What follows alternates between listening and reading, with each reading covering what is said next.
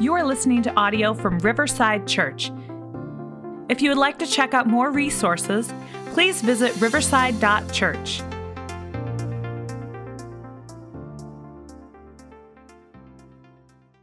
I'm Andrew. Thanks for introducing me, Susan. Um, one of the pastors.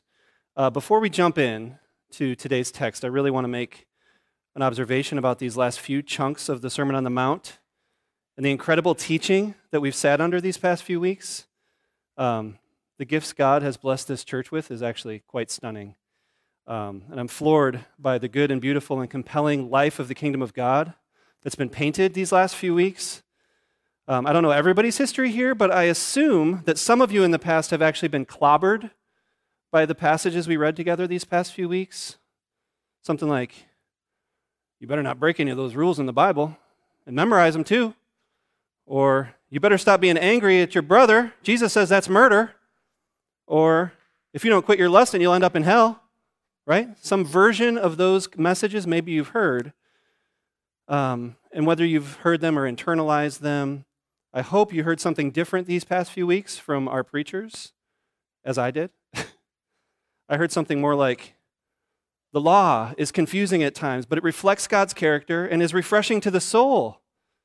Look how Jesus fulfills it and the many, many ways it can bring life in the kingdom of God. I, that's what I heard. And I heard something like, We are a kingdom family, so don't get caught up in anger and rage towards one another. Jesus offers a better way of peace and patience and reconciliation. God desires a better life for you. And I also heard that the soul crushing shame of lust doesn't need to rule your life. Christ is a beautiful Christ's is a beautiful kingdom where we don't use and objectify each other, where we are beloved to each other. So come to Jesus and find grace and mercy. That's what I've heard. And I'm curious if you were stirred by the Spirit these last few weeks and what maybe you did or are doing about those stirrings. And if you're open to being stirred today as well. Um, right at the top, I want to urge everyone not to ignore the stirring of the Spirit. Okay? You may need to talk it through in home group. You may need to talk it to, to the preacher who preached the message that stirred you, or one of the pastors or elders. You may need way more than that. But if that's the case, start somewhere. And I invite you to start there with being seen by a leader who loves you. So, as we turn to today's text, let's pray. Gracious God, thank you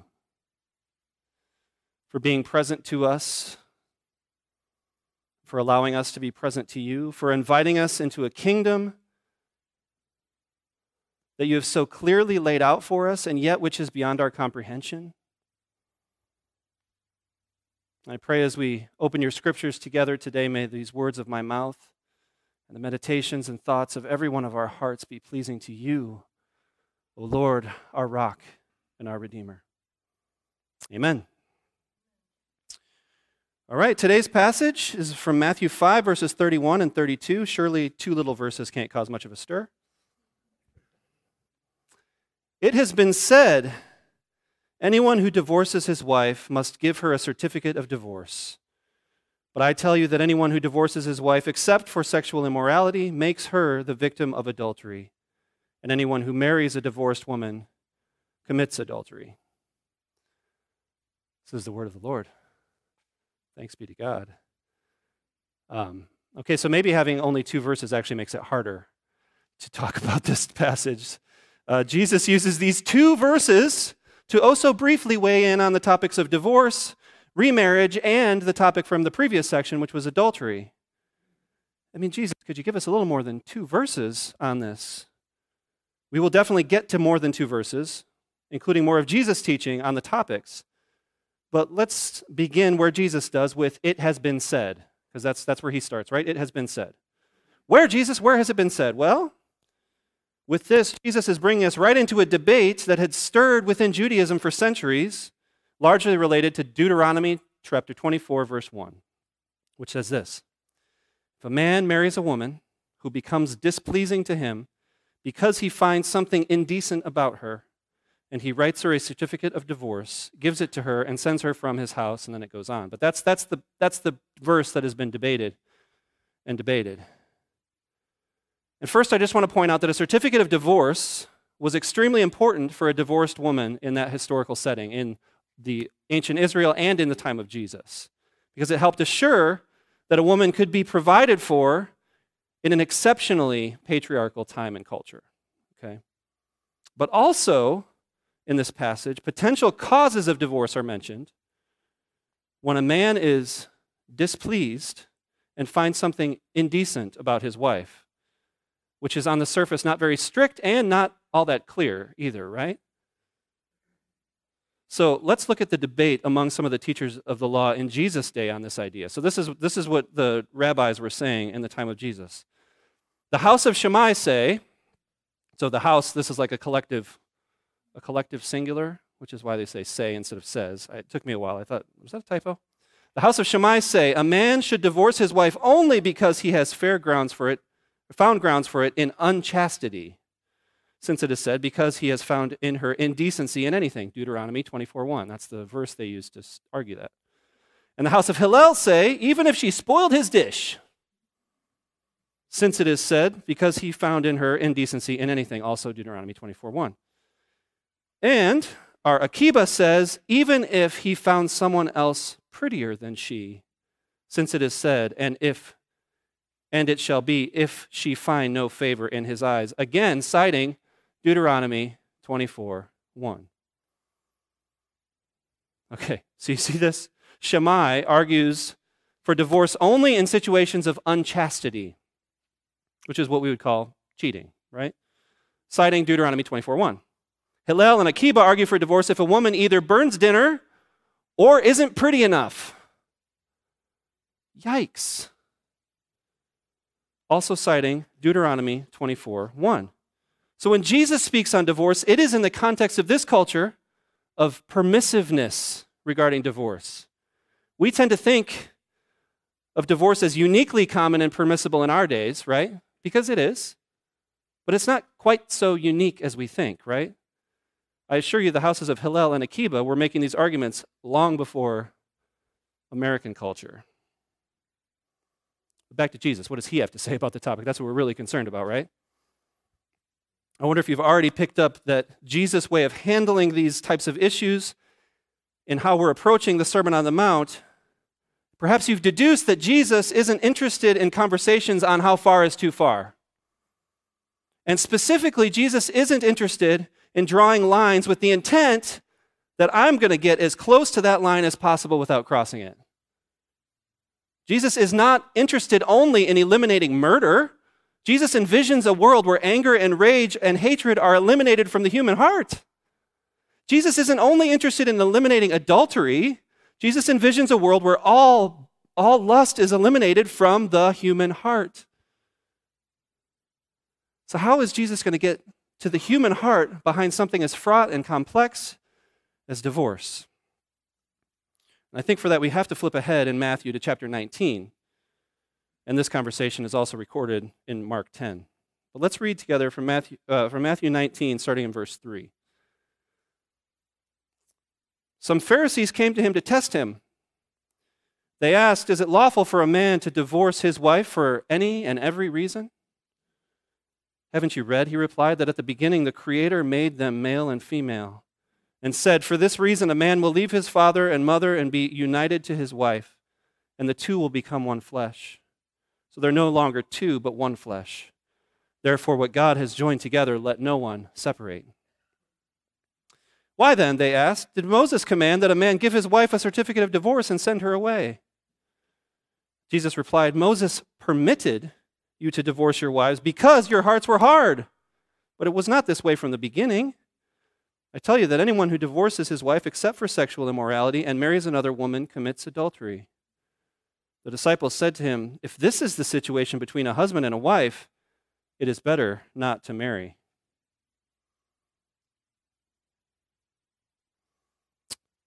All right, so let's look at the question they test Jesus with. Right? It says specifically the Pharisees came to him to test him. The test question is Is it lawful for a man to divorce his wife for any and every reason? Like, if we want to get a divorce, do we really need a reason?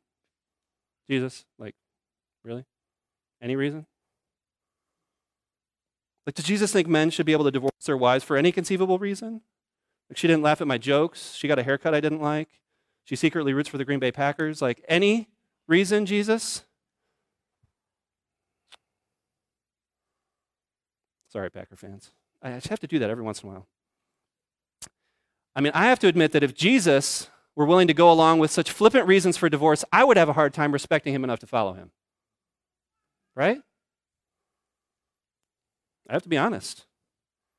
I mean, laying down my life for somebody who thinks that divorce is okay if somebody burns dinner, that would be a tough sell for me.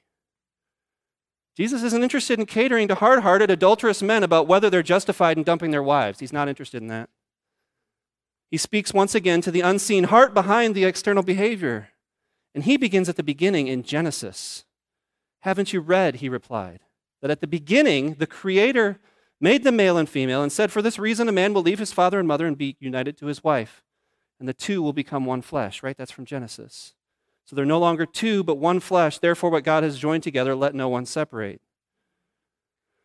To the issue of flippant approaches to divorce, Jesus holds up not a legal argument, but a beautiful picture of marriage as two becoming one flesh. The God who turns hearts of stone into hearts of what? Flesh, pronounces that in marriage two become one flesh. Bodily so, yes, but also in other ways, they become softened to each other, growing comfortable with each other showing a unifying love that reflects the love of God into the world. Scot McKnight beautifully suggests that for those who are married that our love for our spouse is to be with them, to be for them, and to be unto God's formative purposes for each of us. That as spouses, we should be with each other, for each other, and unto God's formative purpose for each other. That that is Jesus' answer to the question about any and every reason for divorce. But they follow up, the Pharisees, with another Deuteronomy 24 question about divorce certificates, right? To which Jesus reminds them that the law of Moses made a concession, and indeed makes lots of concessions because the entirety of God's law was written to give guidance and a way forward to hard hearted people, right? Jesus basically tells them that divorce was never part of God's desire, of course. God's desire for marriage is for it to be self giving, the two becoming one love that persists till death. But divorce is a consideration that must be considered and navigated because people injure each other. Hearts are hard, and yes, people cheat on each other. Marriage covenants are designed and built to last, but there are times when, sadly, they become broken. And the single folks, that's right, neither, neither Jesus nor I have forgotten about you, single folks. But the single folks might hear these questions being asked of Jesus and ask along with the disciples, well, if that's the situation, then it's better not to marry. Right? That was the disciples' first thought. And hearing Jesus have these conversations with these Pharisees, well, if that's really how it is, maybe it's just better not to marry. And Paul would have something to say about that. He would actually recommend a strong consideration of that. Um, so I, I ask if you are single to sit with that possibility for a while. It, it might be a good thing to sit with. But I also assure you I'm no anti marriage advocate. I have to confess to being really absolutely delighted with the nearly 20 years that Marcy and I have been married. And sorry, I just have to confess it. Sorry if that's too much PDA. But I don't pretend that marriage itself is the prescriptive teaching of the New Testament. Okay? Dietrich Bonhoeffer, one of the greatest theologians of the 20th century, had these wise words on the topic in his book Discipleship. He said, Jesus does not make either marriage or celibacy into a required program. Instead, he frees his disciples from, in a Greek word, porneia, which means infidelity within and outside marriage which is a sin not only against one's body, but it's sin against the very body of Christ. And you can read 1 Corinthians 6 for more on that. Even the body of the disciple belongs to Christ and discipleship. Our bodies are members of his body. So this is essential. Jesus doesn't prescribe either marriage or, or celibacy. Jesus frees us from infidelity, both within and, outs, within and outside of marriage. But every question that Jesus gets about divorce comes not from the perspective of freedom, does it? These are the questions of people in bondage, not freedom. They're, how can I get out of this questions, rather than how can I flourish within this questions. Jesus desires everyone in his kingdom, whether married or single, to be joyfully free from lust and infidelity. That's the flourishing kingdom life that's available to Christ's followers right now and will one day be complete and true for all. That is Jesus' good and beautiful vision for us. But questions arise because, of course, in married relationships, it's not all good and beautiful, is it? And I want to interject here with some words from Scot McKnight, New Testament scholar. He says, Remember what Exodus said about the expectations of a husband for his wife food, clothing, shelter, and covenant love. Abuse destroys the marital covenant as understood in the Bible. So let's not treat Jesus' words or add to them Paul's words and think that every possible grounds for divorce has been covered by Jesus or Paul. And if abuse can't be found within porneia or desertion or whatever the scripture says, then abuse isn't a legitimate ground for divorce. No, abuse destroys what it means to have shelter because the house is no longer safe. Our text in the Sermon on the Mount should not, never be used to protect aggressive people or be used to justify abuse of a spouse. These are strong words from a New Testament scholar who has a very extremely high view of Scripture and extremely high view of marriage. The Bible isn't asking you to just take the abuse. It'll take courage, but please reach out.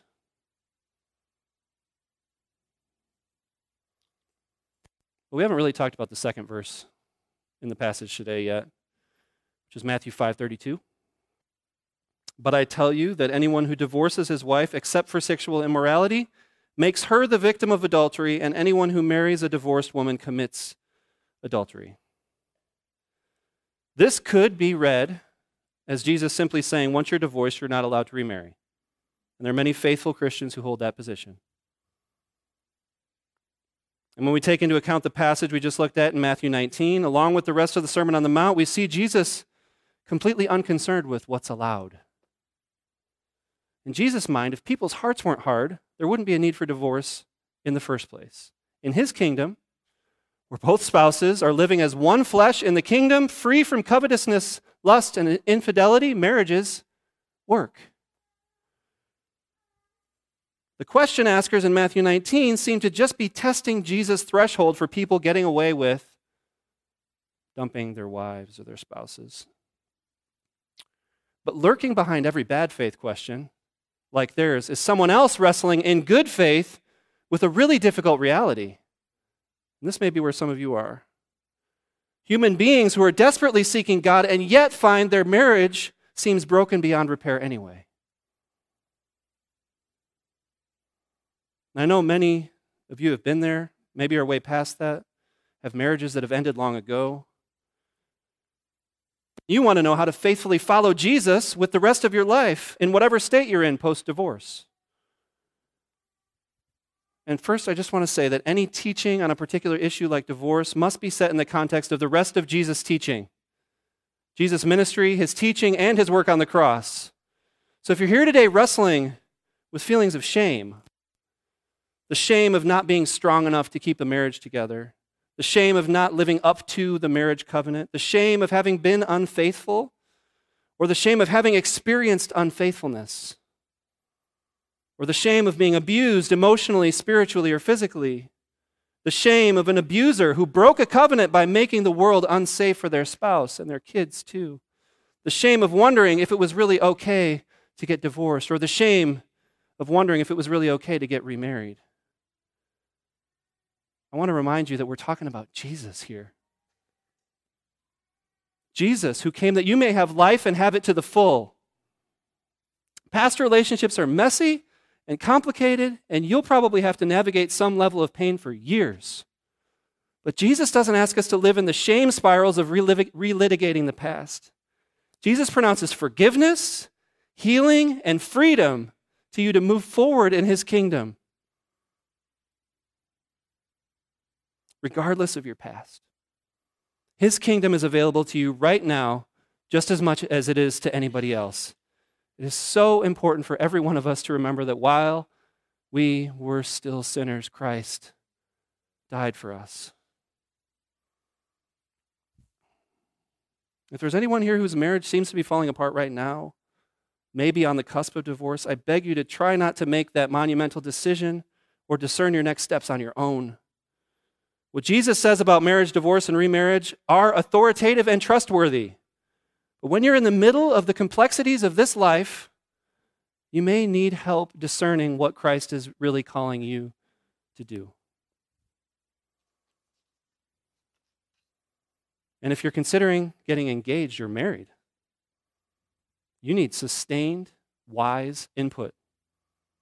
You need a loving church community that is invested in your flourishing. Because it is a big, big, big commitment. And if you're considering separation, I hope it goes without saying that you also need sustained, wise input, and you need a loving church community that's invested in your flourishing, and you may likely need professional counseling from someone more qualified than your home group leader or your pastor. Hi.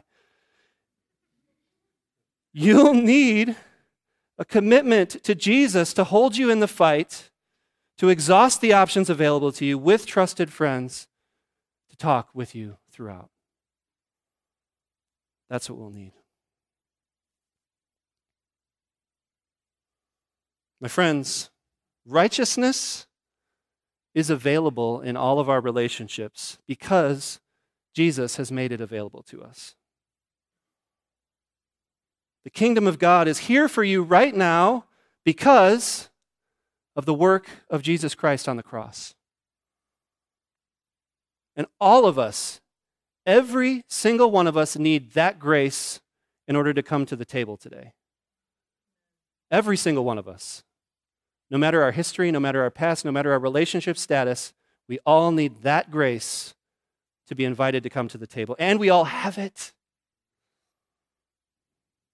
Nobody comes in their own righteousness, whether they're single, married, divorced, remarried, widowed, or celibate. We all need healing as we boldly, boldly come to the table today because Jesus invites us to boldly come as forgiven and healed daughters, and sons. But as we come to the table today in this Lent season, it's a season of repentance. And so before we, before we sing and before we come to the table, we're going to confess together. And we'll put the words of the confession on the screen. You can actually put the words up there right now. And I'm going to give a minute or so of silence if you'd like to pre read or consider the words before we, before we uh, pray this confession together. But let's take a, a moment of stillness, prepare our hearts, and then we'll speak these words together because we all need them.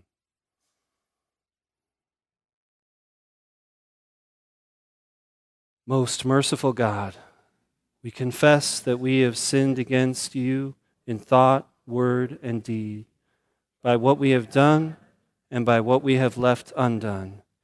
We have not loved you with our whole heart. We have not loved our neighbors as ourselves. We are truly sorry and we humbly repent.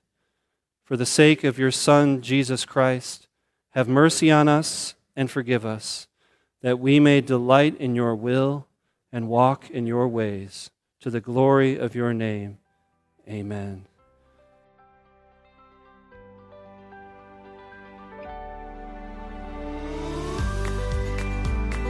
Thank you for listening to Riverside Church. For more resources, visit riverside.church.